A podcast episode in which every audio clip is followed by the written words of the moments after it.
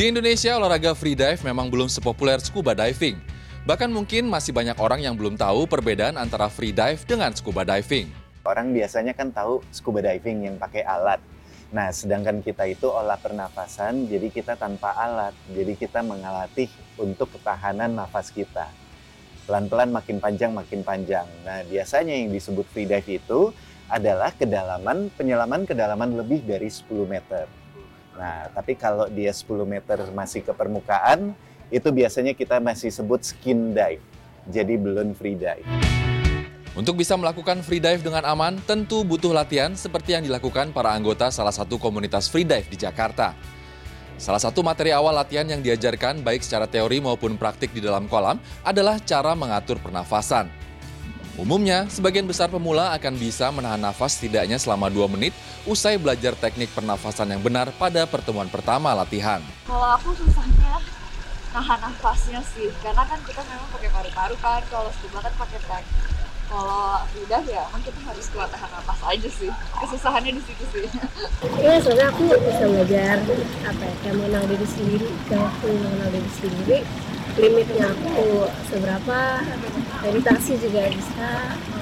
Karena kan di dalam aku harus belajar relax, relax. eh, jadi di bawah tuh pikiran-pikiran yang di pikiran-pikiran duniawi lah dihilangin aja.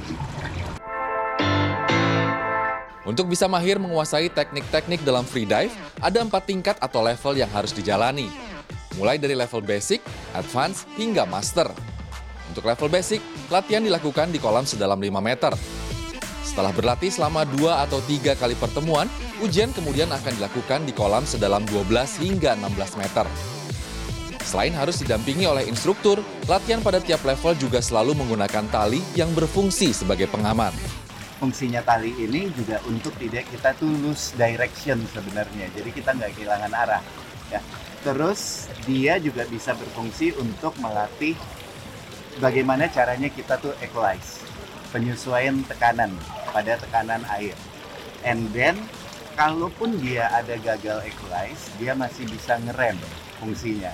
Jadi jangan dipaksakan saat dia memang fail untuk equalize, lebih baik dia naik agar gendang telinganya tidak cedera. Tak hanya sebagai olahraga rekreasional, Indonesia ternyata juga memiliki sejumlah atlet free dive yang kerap mengikuti kompetisi tingkat internasional.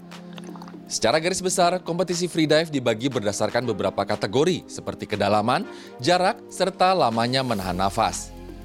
Jeffrey Nathaniel adalah salah satu atlet free dive Indonesia yang turun pada kategori kedalaman atau depth.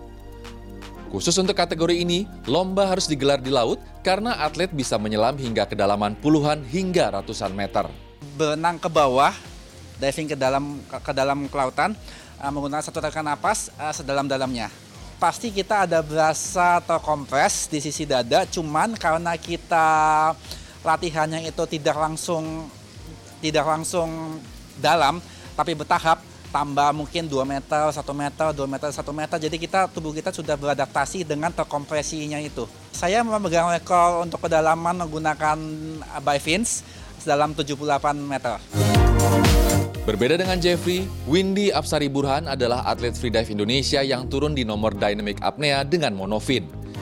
Jarak yang bisa ditempuh saat menyelam hanya dalam satu kali tarikan nafas menjadi hal yang dinilai dalam kategori lomba yang digelar di dalam kolam ini. Windy pun menjadi salah satu dari enam atlet freedive Indonesia yang tampil di AIDA Pool World Championship di Jeju, Korea tahun 2023 lalu. Saat itu, Windy mengukir rekor nasional dengan catatan mampu menyelam sejauh 167 meter.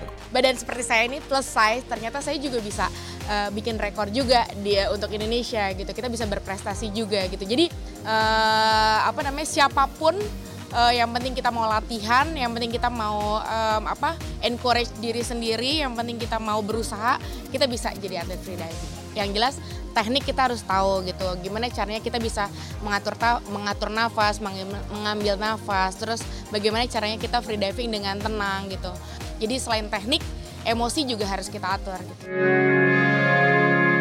Nah, bagaimana? Tertarik untuk sekedar mencoba olahraga ini atau malah tertantang untuk berlatih serius dan mengikuti kompetisi freedive? Erlangga Wisnuaji, Andriawan Saputra, Jakarta.